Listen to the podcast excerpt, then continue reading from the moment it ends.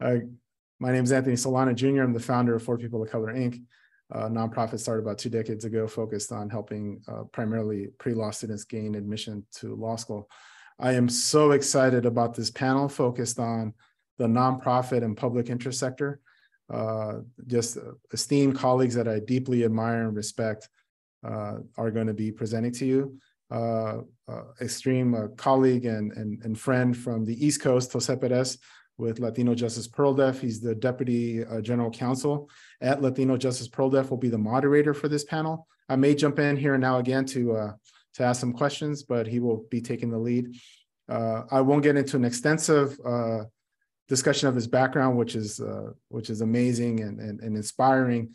Uh, but if you're interested, Jose Perez was actually our first speaker in a speaker series regarding attorneys first generation underrepresented attorneys. And you can listen to that on our podcast, uh, the FPOC podcast, and you can search for that wherever you listen to podcasts.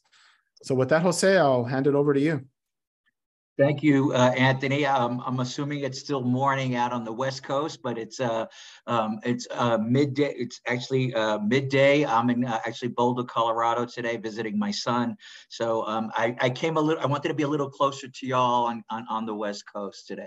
Um, it is my pleasure to um, join uh, Anthony and for people of color in this very distinguished panel of public interest uh, uh, lawyers who are here uh, to give you some useful tips, talk about their journeys and paths um, during their um, legal education and careers.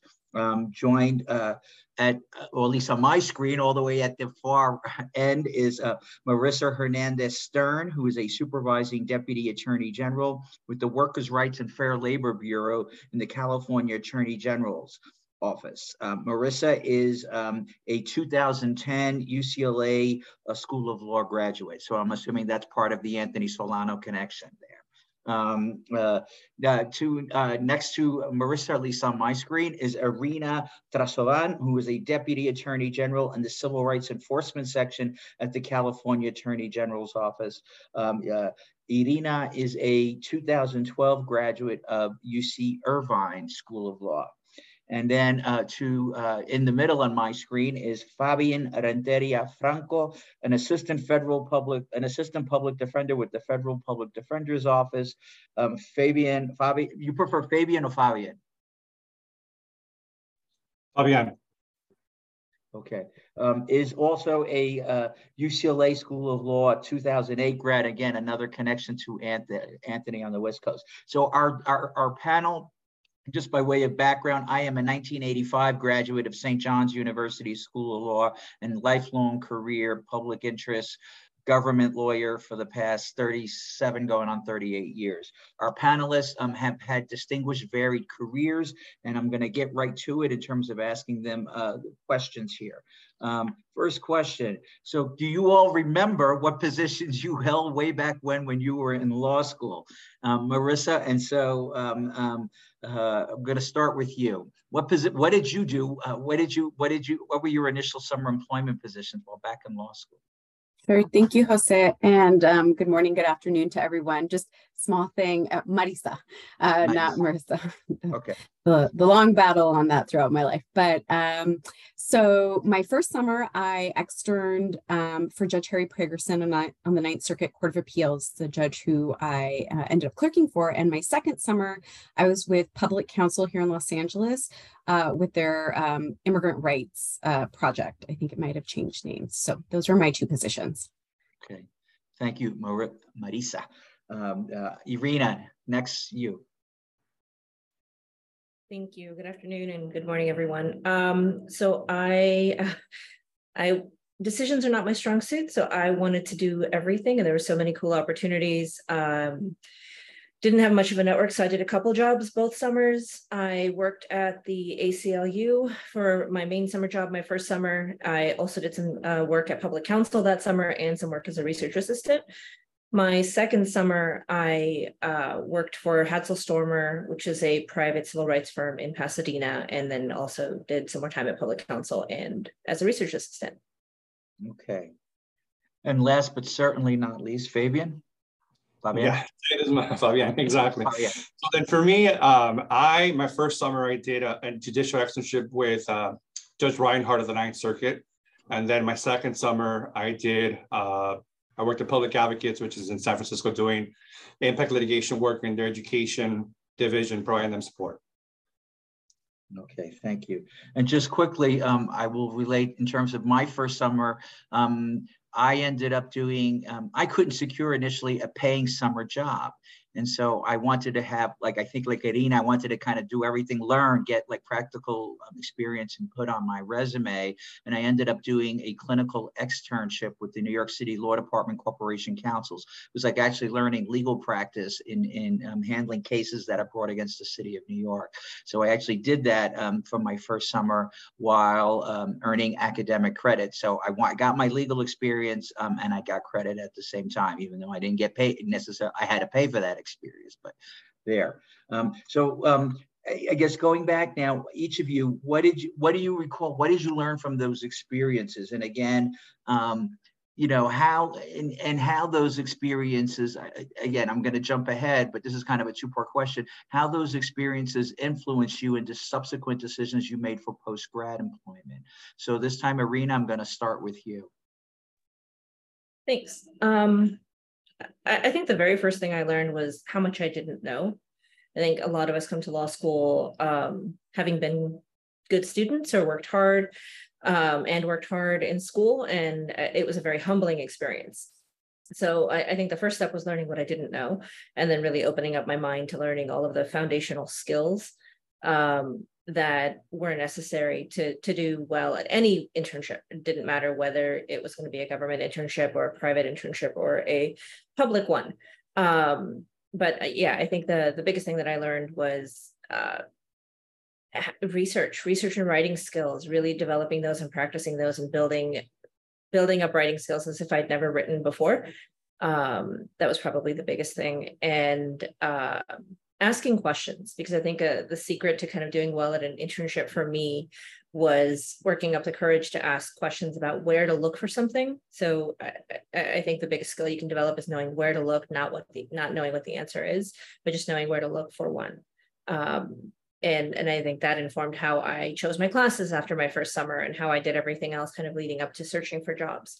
Um, and as far as how that informed my future prospects it was really about being in a space where you had a community of, of lawyers who were supervising you that were willing to supervise you and mentor you and really seeking out those those um, teachers in our profession that would help uh, build you up and develop the skills that then you can use to build up the next kind of group of lawyers coming behind you. Okay. Um, Thank you. Yeah, I think I, again, I, I share that similar, not learning what I didn't know. Um, again, the, the position I held with Corp Counsel um, was like kind of a pretrial unit, but just learning New York civil practice, what the rules of discovery. I had not yet, as a, a first year, I had not yet taken any civil practice, uh, had first year Civ Pro, but not like civil actual practice or evidence or rules of that and discovery. And so really learning um, I was very fortunate that I got that externship. Um, Fabian, what about what, what do you recall? What what did you learn from your experiences, and how did that impact or influence you going forward? Yo, I want to I want to go back to what uh, Ms. Palma Solana talked about at the beginning when she said these are 10, 10 things you should think about. I think one of them was spinning your wheels. It was the first summer, you're thrown into chambers, you're trying to help the law clerks, but you don't really know criminal law because you really haven't done much aside from these cases in your first year and then they throw you into, for example, for me, it was a habeas corpus case that the judge had already had an initial draft of what he wanted to do. And I was like, I don't know any of this. And so you got to start learning it. And also, there were moments where, quite frankly, yeah, I was spinning my wheels. And, and a lot of it was a little bit of uh, feeling that I couldn't ask questions, that I needed to have it together. Uh, but at the same time, I think from that first summer, I learned for the second summer to just be better at knowing exactly what is the scope of the project, what is the scope of the task, and how to be able to better um, uh, manage it and to understand what I'm trying to do, but also to feel that I had some much more of a voice and to be able to mm-hmm. ask, I want to learn and do X, Y, Z this summer at Public Advocates. And for them to know, okay, he wants to do this. Let's see how we can fit him in this summer and some of those projects that maybe will kind of influence or help them understand and whatnot. But I mean, I'll say that in terms of the long-term effect of um, or impact it had on my future career, I would say I worked on a habeas corpus my first summer as a judicial extern. I ended up doing habeas corpus work for five years, doing death penalty work. And so it just, there was kind of a connection that was built on from that. Yeah. I noticed that it, looking up your background. So I was saying, connecting the dots, right? That you ended up like, you know, pursuing a, a position, actually engaging in that type of work. So pretty, pretty, pretty cool. Uh, uh, Marisa. Sure. Um, so similar to Fabian, my first summer during my externship, um, it's very research and writing intensive, which I imagine a lot of you all may be doing. And I think one of the things that that was impressed upon me um, wherever you're working is that no task is too small. So anything from blue booking to taking on, you know, a draft motion, whatever it is you're contributing and your what you're what you're contributing is important. I think is really important to remember, and I think that's always been helpful for me in my practice. Um, and asking questions. The thing that I tell my students all the time is that I know these things quickly because I have the benefit now of, you know, more than a decade of practice. That's how I've accumulated all this knowledge. And it's okay that you don't know a lot of things. It's important to ask those questions and really important, even if you vaguely know something like, oh, I kind of remember doing, talking about that in civil procedure, if you vaguely remember it, it means that you don't know it, and there's nothing wrong with not knowing. Make sure to ask. Just say, you know what, I kind of think I know what you're talking about, but is it this? Or can you please explain that to me? Um, and that's the best way to learn. I still do it in my own practice. There's nothing embarrassing about it. I would say what's more embarrassing um, that I found is when you have your pride and you do it and then you don't do the assignment that you were asked to do. Um, and then again asking for feedback um, this summer and what i did in my own and what i continue to do in my practice is really important. I think that your first summers uh, in particular it's a very iterative experience and that's how i also view practice um, that you're constantly learning. And so for me i've taken that into what i do especially my externship. My first summer led to me clerking for the same judge. So long term that's how that played out. Um, but like love of writing it's one of my favorite things to do in practice. A lot of what we do is decided on the papers unless you're a trial attorney. And so having that love of practice and asking questions and asking for feedback. Do not be afraid to ask for feedback. That's how you learn and grow. Thank you. So we have a question already from the audience, and I guess it's it's what again based upon some of your comments. And the question is, to have did you specifically target research? Uh, I guess being a law a judicial intern or research assistant positions again in terms of wanting to you know learn or improve your writing. I mean, how much is there? Because I think again there um, I'm going to throw that open to the panel is um, you know uh, not all positions, obviously, if you're in ch- work, a judicial internship, I think working with a judge or a law clerk, you're going to have more opportunities. But some positions, depending with government, with a public defender, other nonprofit public interest positions, you may not necessarily have those opportunities. I, panel, what do you think? Uh, how would you answer uh, that, that question? I think a quick stab. So outside of externships um, with judges, which I'd highly encourage you all to think about even during the academic year, um, think about um, other clinical experiences or classes that you may take that focus on research and writing because those can be few and far between in law school. Um, and not to put um, Irina on the spot, but I was an associate at uh, her firm. And you can think about particular firms that do a lot of motion practice or heavy civil litigation firms that I think might expose you to more uh, research and writing opportunities. So um, I might suggest that. Thank you, Marisa. Um, anybody, uh, Fabian, Irina, any further comments? Just one quick thing I would add. Um, I think a big thing about your internships is yes, it's building your research and writing skills. That's obviously really important.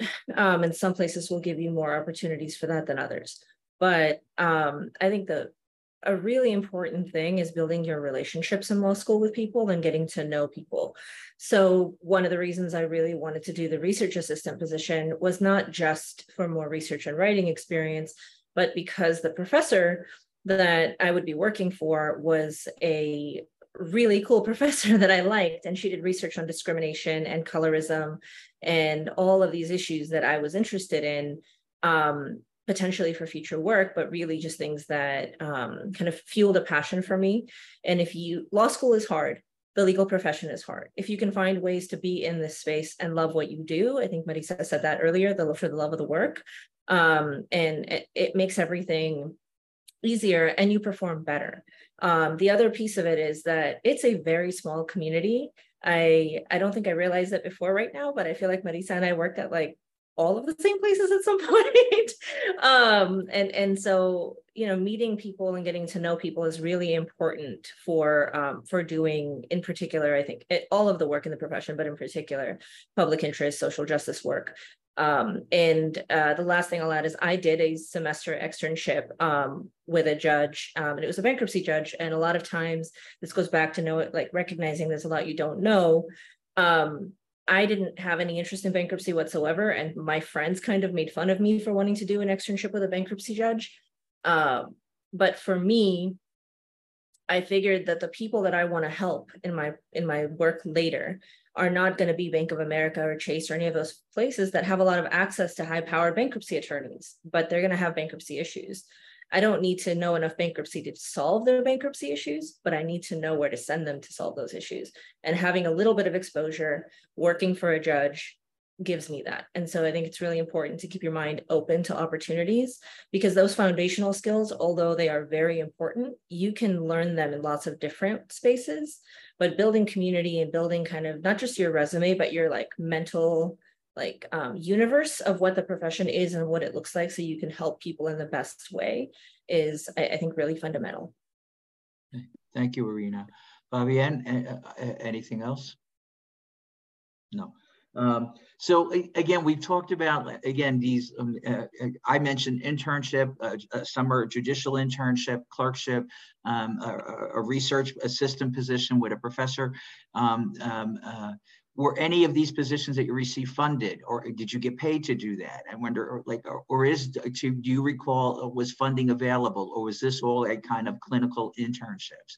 Is how what would you advise current students again seeking to secure you know, being able to uh, um, um, uh, uh, funding to be able to support oneself. I remember, like again, I did that internship. I got my job back waiting tables in her Spanish restaurant down in the village because I needed to make money and you know have income. And also, I got to eat at the restaurant. It was very important back then. So, uh, how did you? What, what did you? Were you were you able just were you able to secure paying positions or some type of public interest funding or stipend from school or other sources? Fabian, I'll start with you. Yeah, I mean, I think for my judicial externship, I had no funding. And so a little bit was just based on the savings I had done throughout the first year of law school.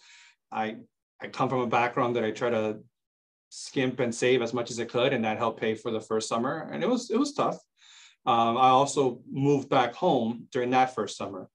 Now, during the second summer at Public Advocates, even though I was going to school in Southern California, I moved it to the Bay for that, that uh, internship. There was uh, uh, the law school provided a stipend for that summer, and that stipend definitely helped. But what also helped was that um, I have a lot of family who lives in the Bay Area, and, and one of them was kind enough to let me sleep on the couch. And so, and that's how I saved money. Um, and also, I was able to apply for um, Summer Justice Works to get also a small stipend from them that helped kind of alleviate some of the costs. Um, but I mean, I think things have changed dramatically. I mean, this was back in 2005, 2006, I think there's a larger, I'm not saying it's perfect, but I do hear there's a larger pool of some law schools and outside organizations providing some, even if it's nominal, but it helps. Everything helps for the summer. And I think that's a good sign, but I still think there's more. For example, in our office, unfortunately, we don't provide any stipends or any money to our summer interns. We just can't, but we do help them in terms of applying, if they need letters, whatever they need to try to get money from a non another nonprofit or another organization or AmeriCorps or their own law school, we will help them in all ways possible. Yeah, thank you, Fabian. Uh, Marisa. Um, so similarly, my uh, externship my first summer was not funded, um, but now UCLA and I understand many other schools that's covered under public interest summer funding. So some schools, not all, um, might cover that experience. And my second summer, similar to Fabian, it was funded um, through the law school through the public interest grant. So that um, obviously helps substantially. But I will say for students that are thinking about judicial externships, um, apart from what your school may offer or or not there are other funding opportunities for example if you're interested in the summer the aba has the judicial internship opportunity program JIOP um, which uh, provides um, a scholarship as well as a placement in chambers. Um, so there are a number of other uh, funded opportunities like that. You do have to um, you know do do your homework and seek them out but there are some possibilities for those. Okay.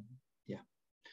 Um, irina how, how did you was, was your um, do, do schools or professors when they you get these research assistant positions are they paid or are they purely volunteer so the research positions were paid actually which was another perk of doing doing a research position it wasn't much it was probably minimum wage at the time, but it was, you know, hourly pay for about 20 hours um, a week. So it was worth working more. Um, and then the school had a nominal, very small public interest law fund um, stipend that they gave students doing public interest work. And then my second summer, fortunately, at Hadsell Stormer um, was paid. Okay. Thank you. Um, yeah, I again, I ended, as I said before, I ended up doing an, uh, a clinical externship, so I received ac academic credit. I had to pay, but um, fortunately for, for me, that summer experience led into a paying part-time job during the school year, and I kept that position, and that's what I did my second year. I think again, uh, uh, um, times have dramatically changed since definitely when I was in law school in the early 1980s. And I think for much of our panelists here today is that many schools, not all, um, uh, as Fabian said, it's not perfect, but many schools do provide some sort of public interest funding. Obviously, it's different, I think, for um, state or city uh, university law schools affiliated with public universities um, have a more limited budget about what they can provide. Um, private universities, more often than not, um, again, I'm more familiar with the law schools here on the East Coast, NY NYU, Columbia, Cornell, Harvard, Yale, they guarantee funding for their, for their students who want to do that and tapping into the endowments that they have. So there is a difference, and I guess that influences, in case there's any pre-law students um, um, um, there out there, or college students who are, are considering law school, um, you know, what uh, uh, in choosing the institution that you want to enroll in, you know, what type of funding uh, support would be available for you. So um, I'm, I, am going to switch gears a little bit here um, and take on a question. Um, and there, I'm going to, uh, what is it? I'm going to talk, I'm going to ask our panelists about imposter syndrome. And um, uh, did you have any experiences with that during, you know, back in law school during your summer internships, uh, working uh, those initial times? And if so, how did you deal with it? Um, um, and and in fact, you know, do you still encounter or have feelings such uh, about like, you know, um, um, imposter syndrome? And and today, in after many years of practice, so uh, uh, Fabian, I'm going to start with you again this time. Sure. I mean, I think part of it is for me was I should not have gone to law school when I did. I think I should have delayed going to law school because I think it only it was a year gap between undergrad and law school, and I think uh, going what I felt straight for me was a little bit of a a different cultural and and legal impact in terms of how I felt. And yeah, I felt as a, a little bit of an imposter. I think a little bit my first year, but um, but there's always these experiences that, that for me feel like, you know, you feel like a little bit imposter. Do you know? Do you not know?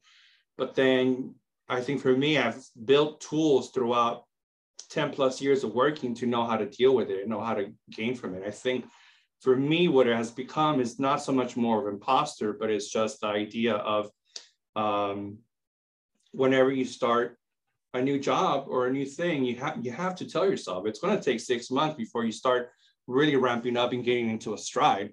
And it's just because it's a new system, it's a new way of working, it's a new environment, it's a culture. Um, and also, uh, there's very different players. Um, I think working the West Coast is radically different from working in Detroit in the Eastern District of Michigan in many ways.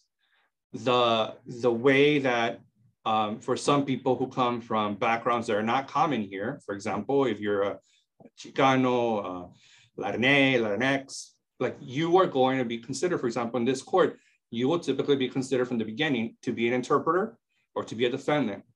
And that is just the way it works. And you got to fight for your space here in many ways.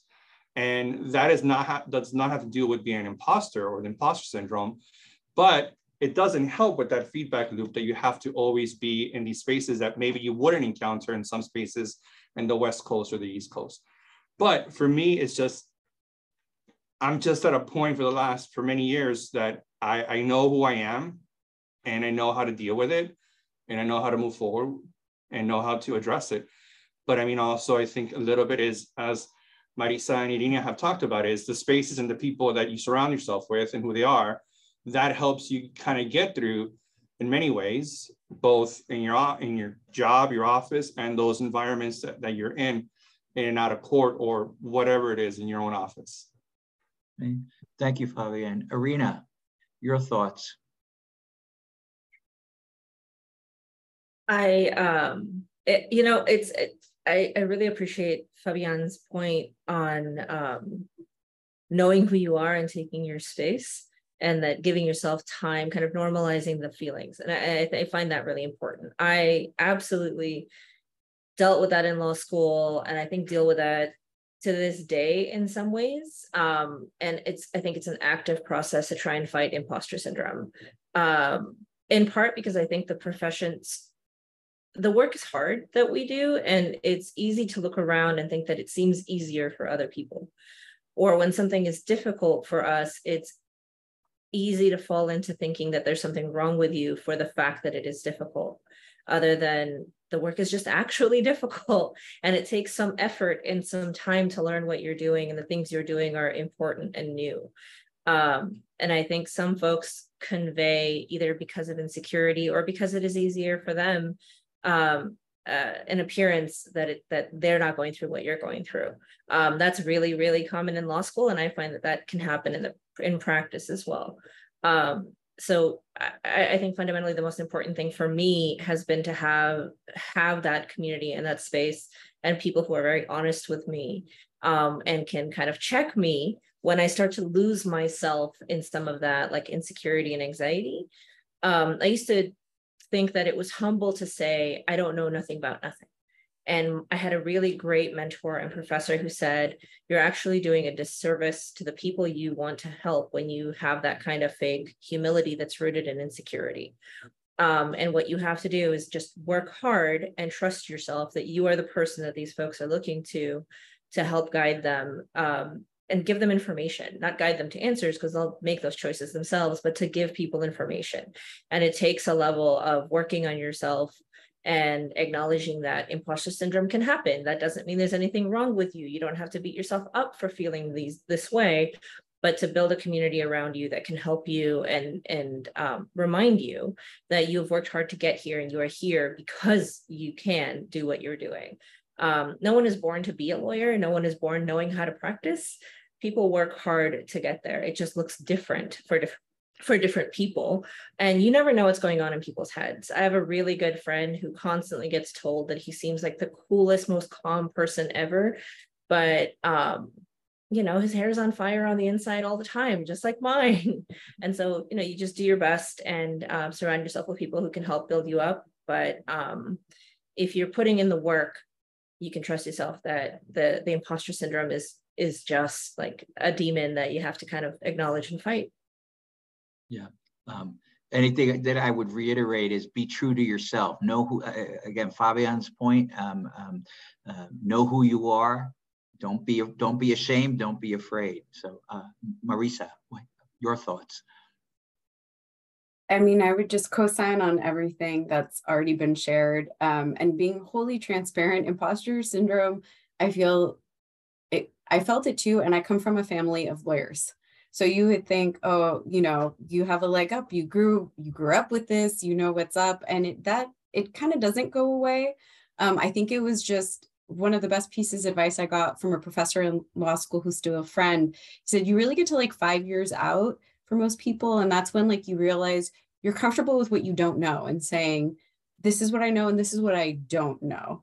Um, and let me tell you when that actually happens, it's a good feeling. But I will say my run up until reaching that mental point was sort of that hair on fire. Everything was like, oh my God, I don't know the answer. And this is going to be the worst thing ever if I don't know the answer and if I can't get the answer right. And it constantly felt like that. And as folks may know you'll feel very exhausted by that very quickly.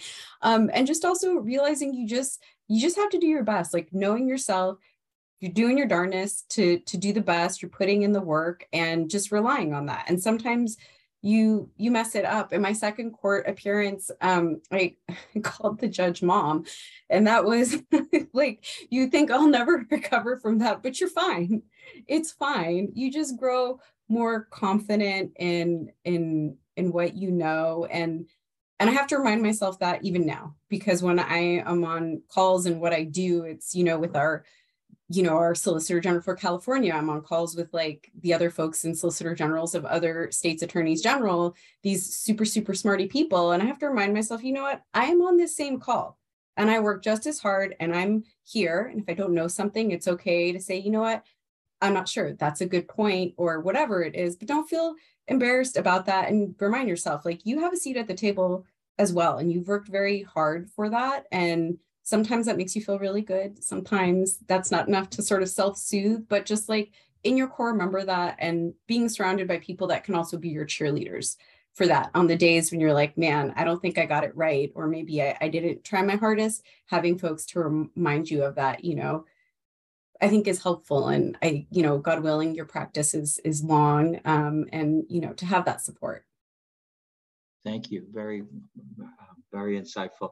So I had the opportunity to speak earlier this week to um, LatinoJustice. We have a, uh, it's called CLASS, Corporate Law Firm Alliance Summer Program. So in addition to public interest, we trying to enter, uh, build pathways and pipelines on in, into the private sector.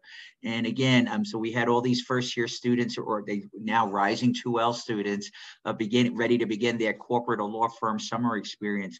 And again, um, words that I that I spoke that evening stand uh, come to my mind is again that you know we all as lawyers and you all as law students are privileged you know you yes you're all smart you got where you are a lot of hard work um, um, uh, um, there but you know we're, we're fortunate we're, we're we're privileged and so use that privilege use those spaces wherever you go wherever you're working be true to your authentic self right? And and ask those questions or push the envelope um, um, you know, um, you know, why can't we do this, or why can we host this, or what, you know, try, you know, don't hesitate. I know, particularly after you just finished your first year, you may be a bit hesitant and you want to get that comfort level.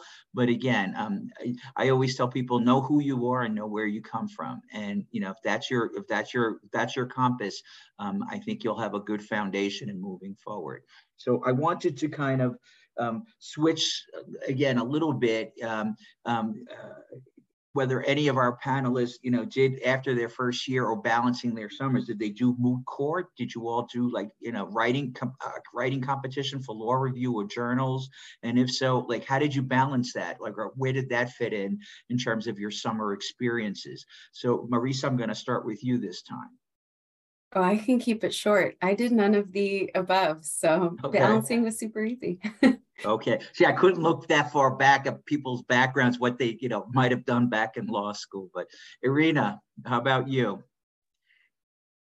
Um, so I really did not want to do law review um, or any of those things because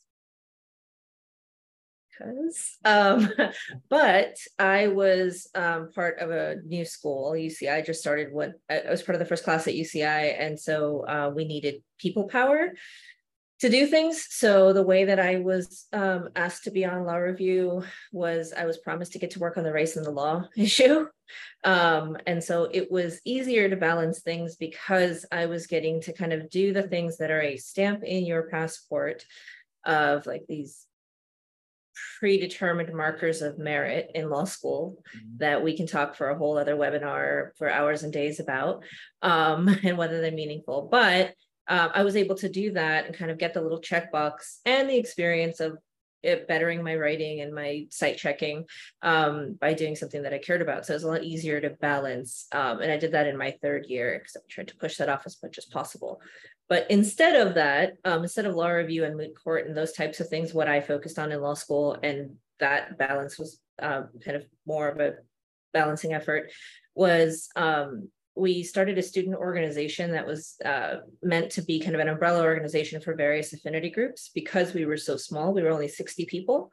Um, so we started an organization that created a school newspaper um, uh, to be a space for discourse and dissent and to kind of be the other option for writing and uh, publishing for students who didn't want to write for law review but wanted to write about topics related to race and social justice and things like that. Um, and that actually remains a school paper to the to this day which we thought was kind of cool to have a paper rooted in social justice to be the school paper. Um, and did other kind of programming and events for students who wanted to do something in their first and second year other than the like black letter law courses um, to fill in and supplement some of the real life personalist political politicalist personal things that we don't get to do in the classroom so many times in law school. Um, so that was my moot court my law review for most of my time in law school.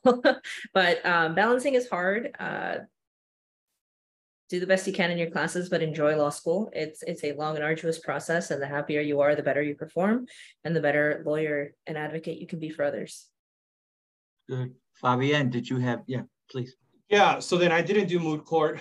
Uh, I didn't do the flagship law review. I did um, uh, one of the, I was one of the staff members of another law journal and identity journal. Um, I did that.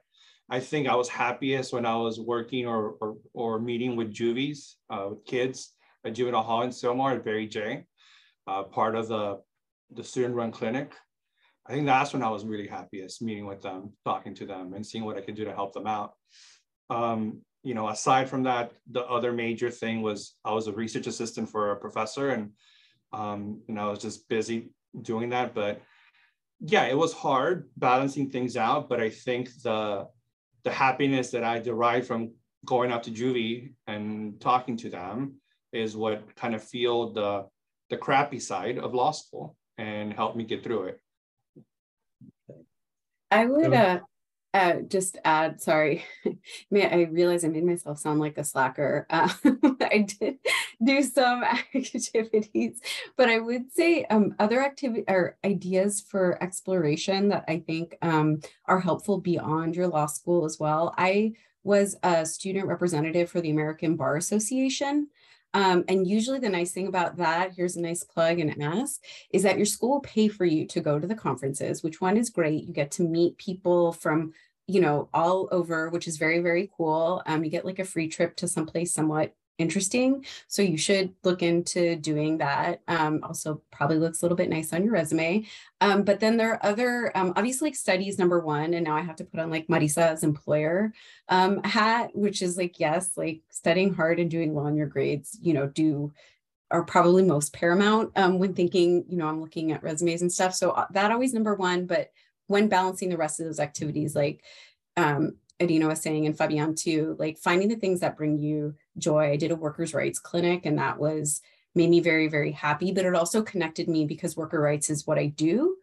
And like also prospectively thinking like what brought you to law school and then where you're going. Because so many of the people that I met and worked with doing that clinic over the course of law school are my colleagues now and have been really instrumental in um, you know forming those professional relationships down the line and it just so happens right is the thing that that brought me joy is working with low wage workers. It's what i do now. So you know thinking about that as well um, and then i will also say again because i'm such a bar association person there are others like hispanic national bar association um, that they do conferences. There's usually scholarships for students to um, attend. There's all different identity um, or bar associations, but in many of those instances, there's scholarships to attend. Sometimes, you know, ask your school. The worst they can say is no to help you attend those. And it's a really great way, again, to expand your network beyond sort of the bubble that you have um, in whatever you, you know, city you are, law school you're in. Thank you.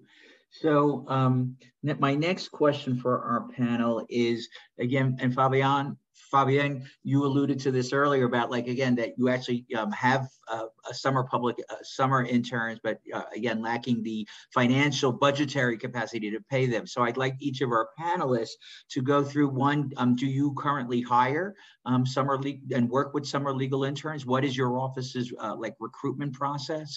And in fact, um, uh, you know, do you all, um, uh, or at least Fabian, we know already, and I'll talk about my organization in a bit. But Irina, Marisa, I guess you know, with the with the California Department of Justice, do you provide like stipends? How do you recruit?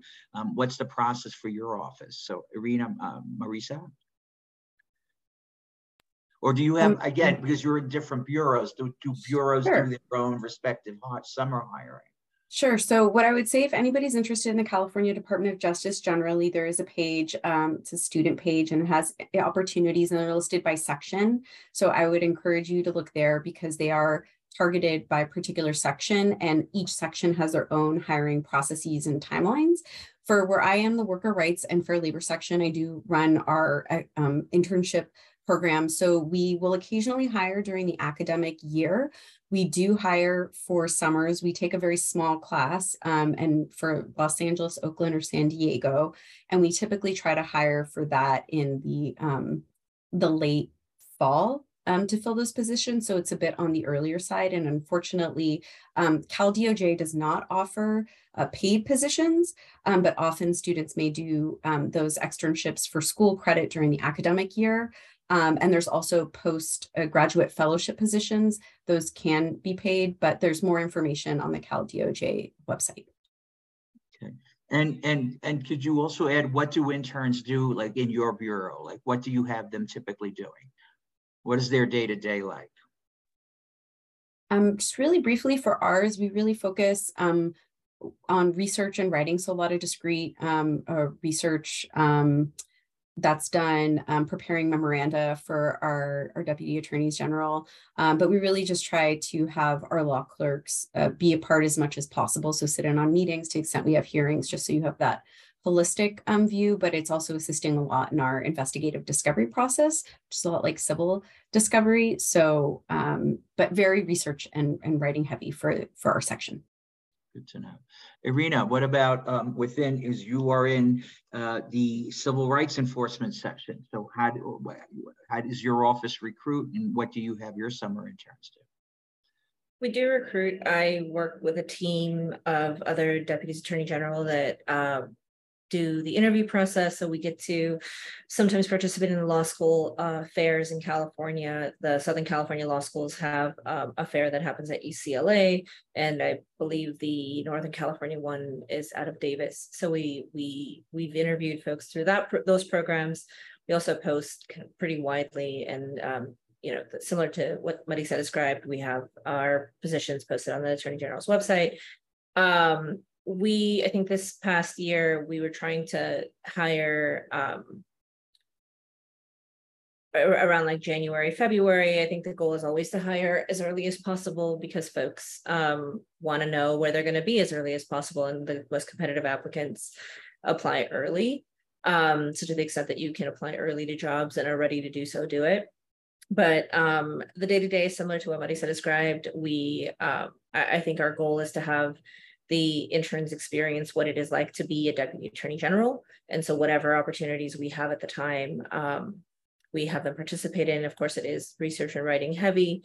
Um, one thing that I really like that our section does is uh, one of the attorneys matches interns up with other uh, deputy attorneys general that want to mentor. And so we've got weekly calls set up with folks where um, we just talk about whatever they want to talk about, kind of explain our journeys and things like that. To, eh, uh, you know, your summers are really an opportunity to uh, get as much information as possible and be a sponge and both learn the like fundamental skills, but also just learn about the profession because there's so many ways to lawyer and to social justice lawyer, and so it's a really cool opportunity to talk to to to attorneys who've been practicing for varying amounts of time.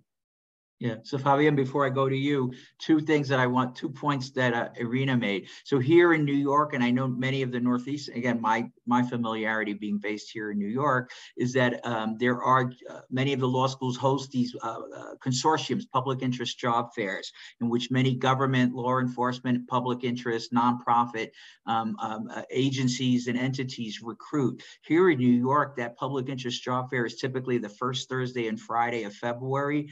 Um, which uh, in my experience, um, I LatinoJustice typically participates in that job fair, but whether we're going to be doing interviews and hiring at the job fair depends when we, because sometimes in, in more recent years, we begin receiving applications, particularly from those that are already in their second year. They start applying in the fall for summer positions. Folks who know what they want to do already um, begin that process there. For one else you may not know, schools sometimes say, no, your school may advise you, and I think incorrectly, to wait for those public interest job fairs. That's a great opportunity to meet prospective employers and placements, but depends for certain organizations, um, they may not be hiring. So last few years, I've done what's called table talk. Um, I sit at a table or now virtually do have a screen, but in the old days, we used to go in person, right, and sit at a table and answer questions and take resumes about what interns do. So that's the other thing. And you said uh, something else, mentorship. I'm going to come back to that um, um after Fabian provides us with his insights on what the federal public defender,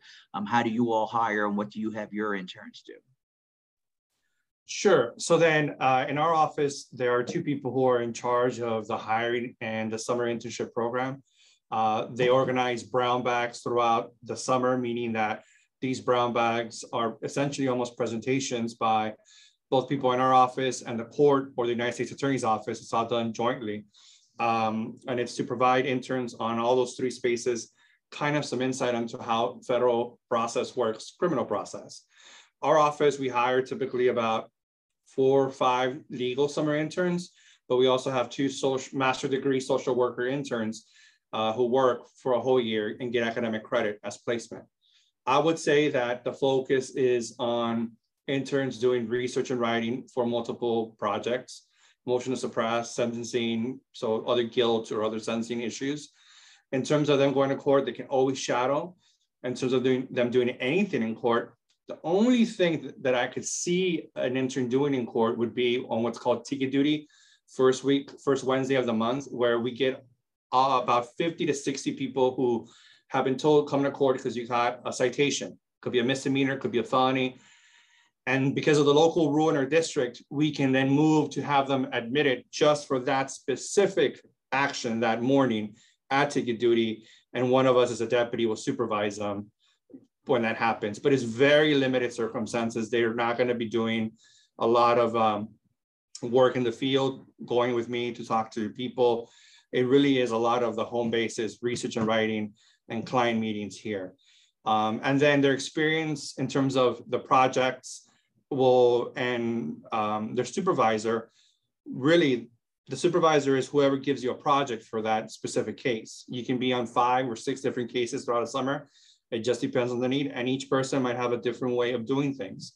I will say that some people um, including myself if you work on a project with me you're going to go through the grind of the research and writing because it's very hands-on. Other people might not. It just depends on who the person is that you're doing the project with well, thank you uh, for that. So similarly, um, again, I, I think for the most part, right after rising 2Ls, your first after your first year, those summers it's going to be heavy, heavily intensive researching and writing, fact investigation, maybe witness interviews, assisting shadowing.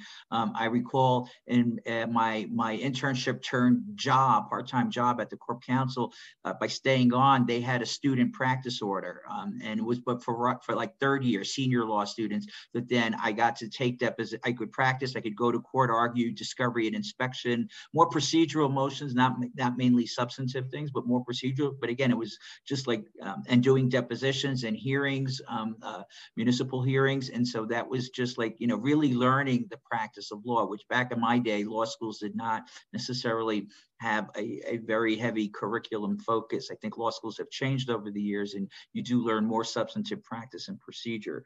Um, um, so for LatinoJustice, again, uh, as I mentioned, we do this. Um, interns, we do not um, assign them to specific attorneys in terms of, you know, we have pillars or areas of priorities. And so we do ask students what their preferences are. Is it policing in prison? Is it voting rights? Is it economic justice, education, workers' rights?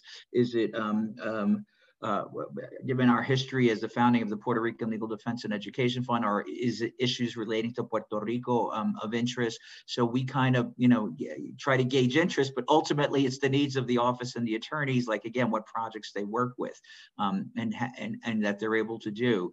Um, some things we also do, and again, I'm gonna ask the panel this, like, um, and, and, and Fabian, I think, I don't know, as a public defender, you get, you're assigned to, I'm assuming clients or cases, but Irina and, and, and Marisa, I don't know if with your agencies, you do what's called intakes, you get calls or complaints, like who in, like who interviews. We get, as a nonprofit, I mean, I have a receptionist and I have senior paralegals who handle what I call the intakes. I give those to interns. So they have an opportunity to interview um, people who are contacting us with the legal civil rights issue, who are trying to, you know, seek legal assistance or get guidance. And I have them under the supervision of either myself or one of the other senior lawyers kind of interview, determine what the facts are, what are the issues, are there, are there civil rights violations? Um, if so, what are the potential remedies? Um, and um, and and is it systemic? As again as a civil rights legal defense fund once civil rights may be violated but we look for again more big picture holistic um, if we're going to take on something for for investigation and or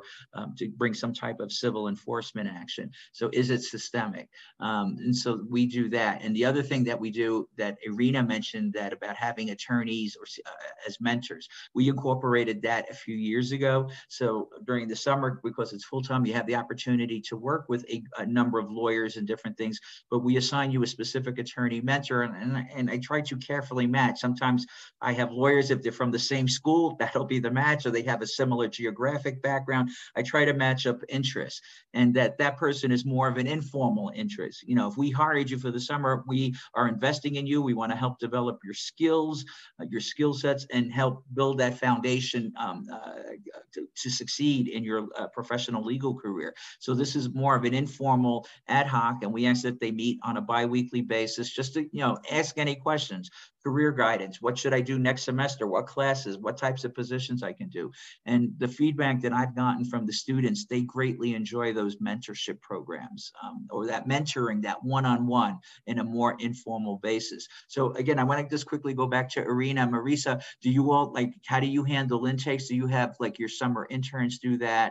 Um, and and and anything and talk and anything about like mentoring, like how you do that, or you know how did how did you did you seek mentors back when you were in law school, I guess, as well. Open-ended question, throwing in the kitchen sink. Uh, Marisa, start with you.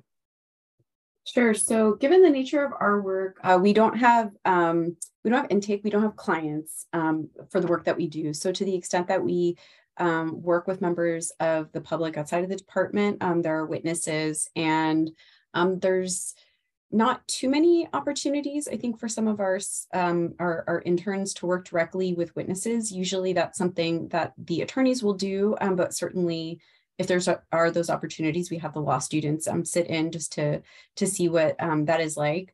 Um, and then I guess to your question in terms of mentorship, it's something that's been very instrumental in my career. Um, it's been so helpful to me, which is why I'm doing this panel um, and giving back as well. Um, you know, I think it's very helpful to importantly like share what um, has worked for you and your wins, but also I think sharing with folks uh, where things did not work out, um, where you tried and you failed, because um, that's going to happen a lot um, in your practice, and I and that's okay.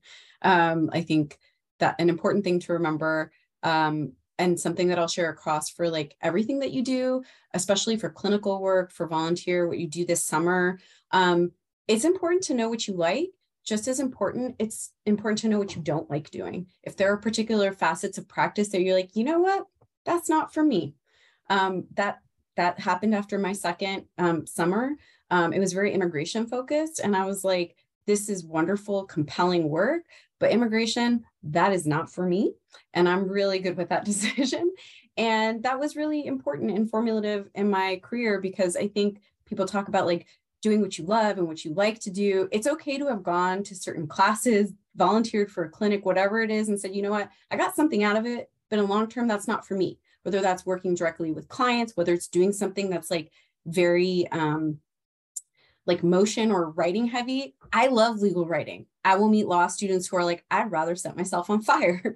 Having that um, knowledge about yourself and what your strengths are or where you want to de develop is really important too. So I think also just like finding folks that encourage you to be the best version of yourself, but also will, I think, encourage some of that self introspection of like, maybe that's not for me. Or maybe, you know what, like I didn't think it was, but like here I am just like really enjoying it. It's enhancing my practice. But um, again, I say this like, and tell myself this every morning, like God willing, your practice is long. I've had a number of jobs. Don't think like the one thing that you do, it has to be that thing.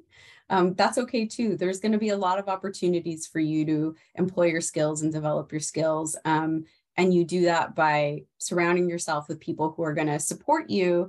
And then not just like folks that are around like your peer level, that's really important day to day, but also having folks that are uh, some years into practice that can give you the benefit of their own experience um, and also be what I call less like mentors and more like sponsors. You want to also along the way develop those relationships where people are speaking your names in rooms for decision making about hiring or you know or can be those decision makers right? Um, and ultimately hopefully you cultivate like yourself in your practice to be that person then to make the call for someone else. But um, you know it takes work and the most important thing um, and then i'm going to stop talking for good is just like work really hard this summer and be really kind because like those are things will speak volumes. I think Irina said it, like this community is small, like your reputation is starting now and um and it's going to follow you. So if it, you're someone that works hard and is just like a decent person, that speak volumes and and it goes a long way. yeah no excellent point. And th- that word reputation in this business, the legal practice, a lawyer's reputation is everything. You want to be known as hardworking, smart, fair, compassionate. You, know, you got to know the strengths of your case, your arguments, the work that you're doing. Um, lawyers talk, judges talk. So again, um, you know, it's it's a very small world out there, and so again, your reputation, um, and just again, some other advice: what to do over the summer.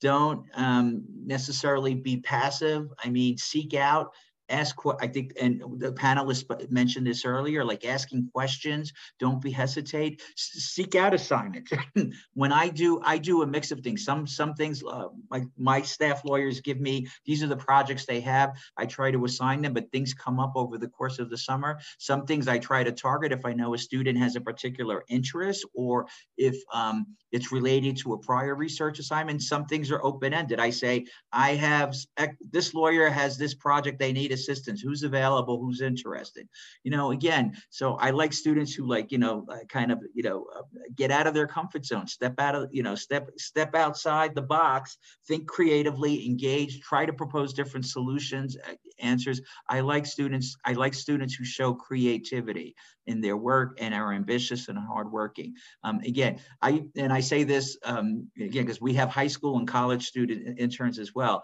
So I'm not a babysitter. You know, I watch out more for the high school and college students because they're still like developing. Law students, you know, I expect a lot more that you're all professionals and I'm not babysitting. I'm not running after you. I like when folks come, you know, are proactive in, in seeking out assistance or guidance. So take advantage of, of that. So Irina, um, I, I wanted to um, pass pass that on. I guess we were talking about mentoring which you mentioned earlier. And what if you know how did you do that back in law school? Did you seek mentors? How did that in, and along the way on your your professional career journey?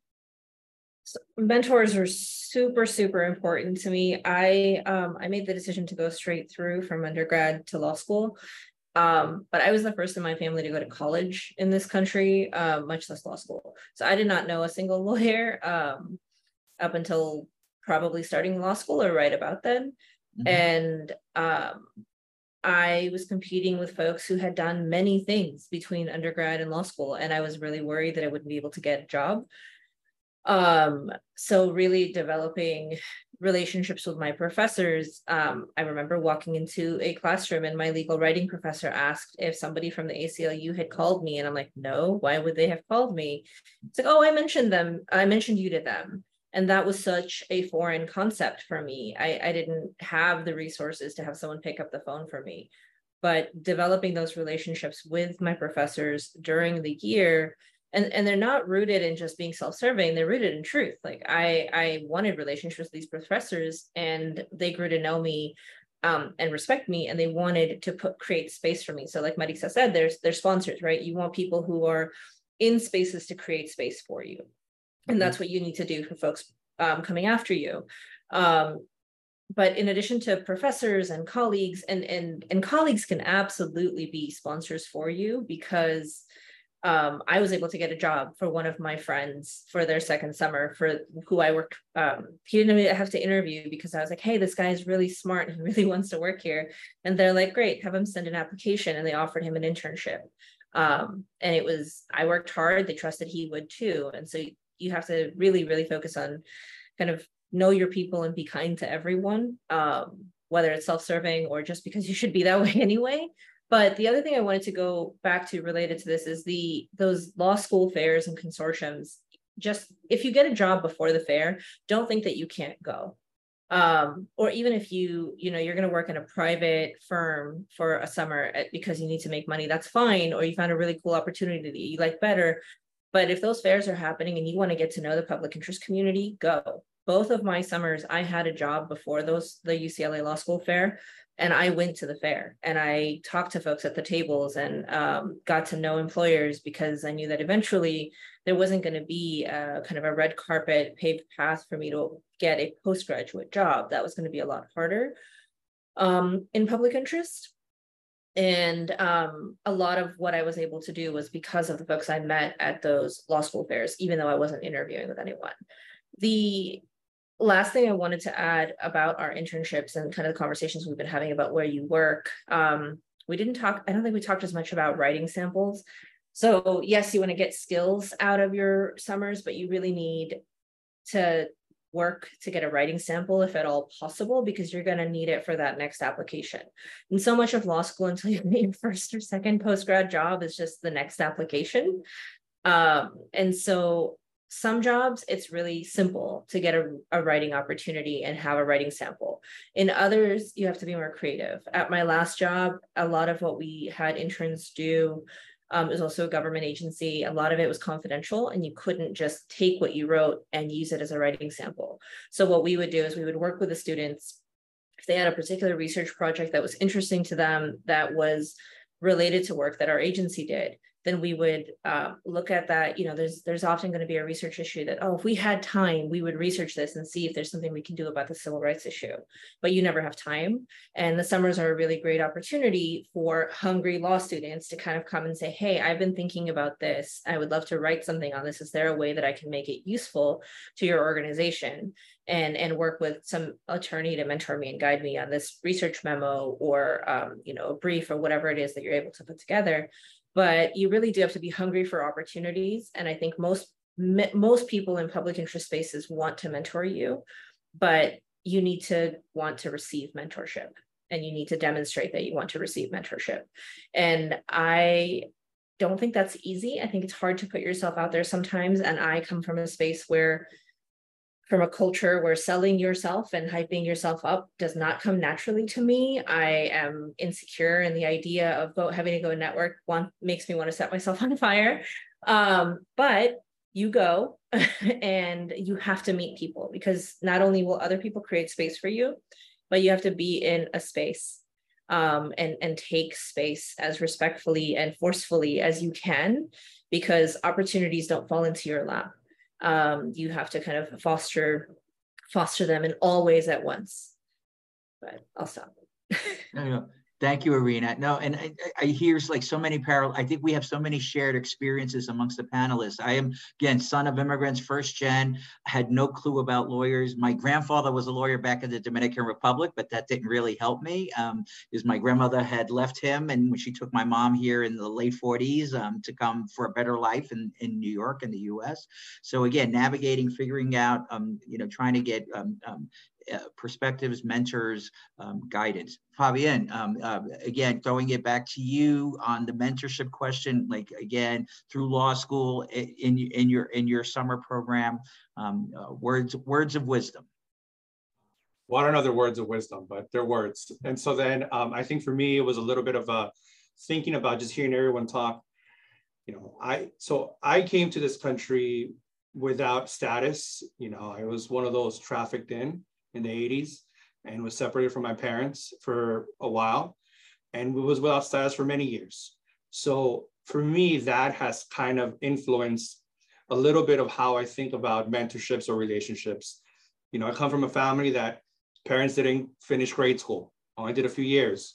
And so it's been kind of a little bit of trying to explain to parents what every single step means in my life, but to also know that I used to be in Southern California. So that's how I know some of these folks on the panel, uh, same law school, and then moved to the Bay, had to restart some of those social relationships outside of, of family.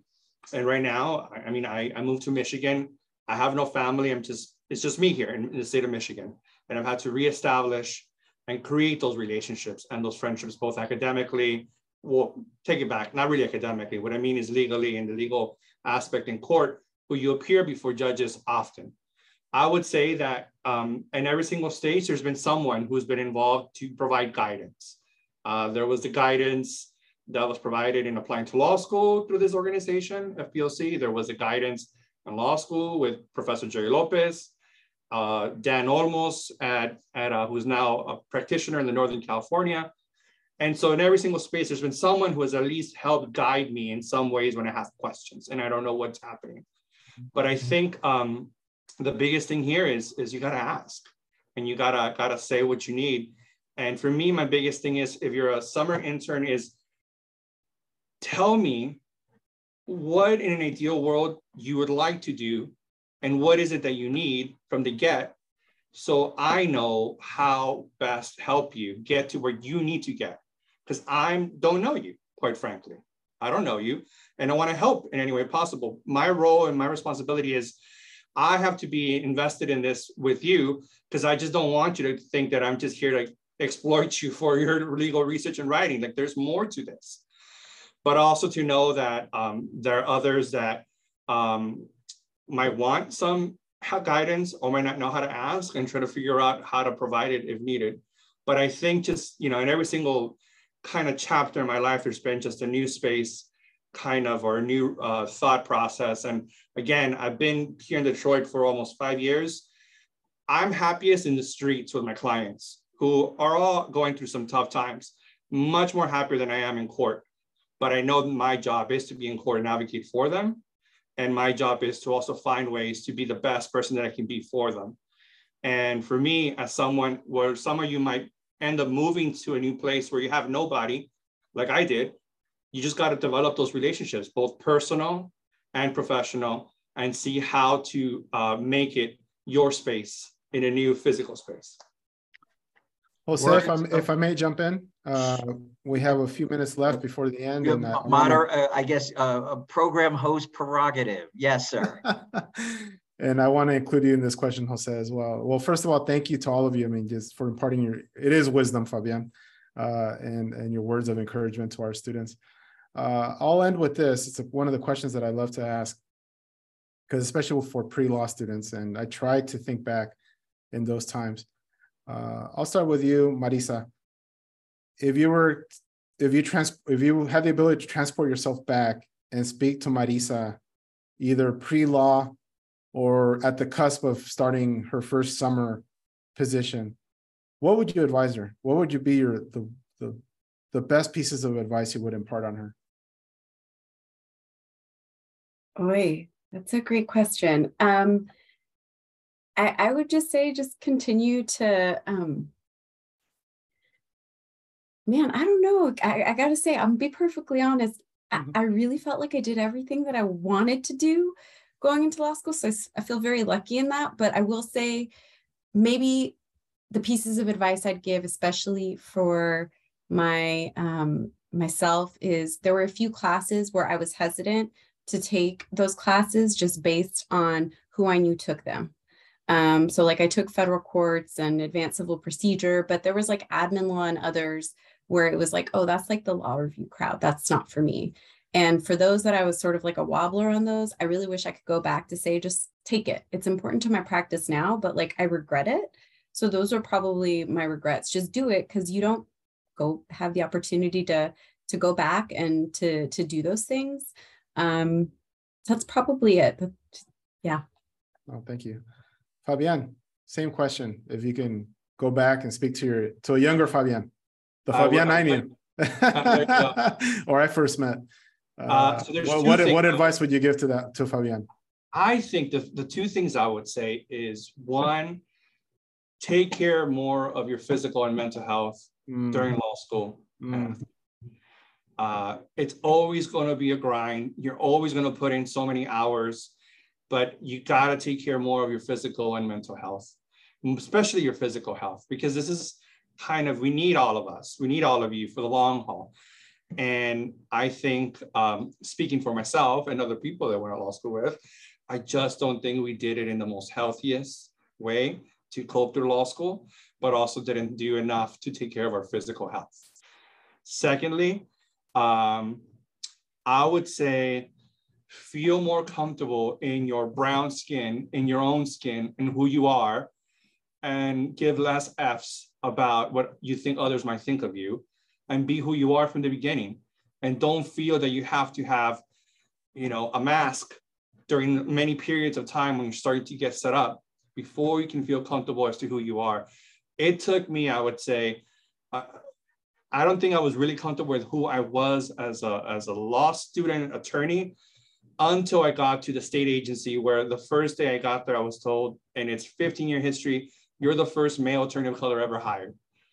And I felt pressure, but at the same time I said, all right, now I, now I really have to be who I am because I'm not here to represent what they think I should be. And now I am who I am and that's not gonna change and I'm happy with it. But I think those are the two main things I would say. Irina, speak to uh, you can uh, impart words of wisdom to a younger younger Irina. What, what would they be? I think first I would echo Fabian and say take care of your physical and mental health. Um, it's just law school.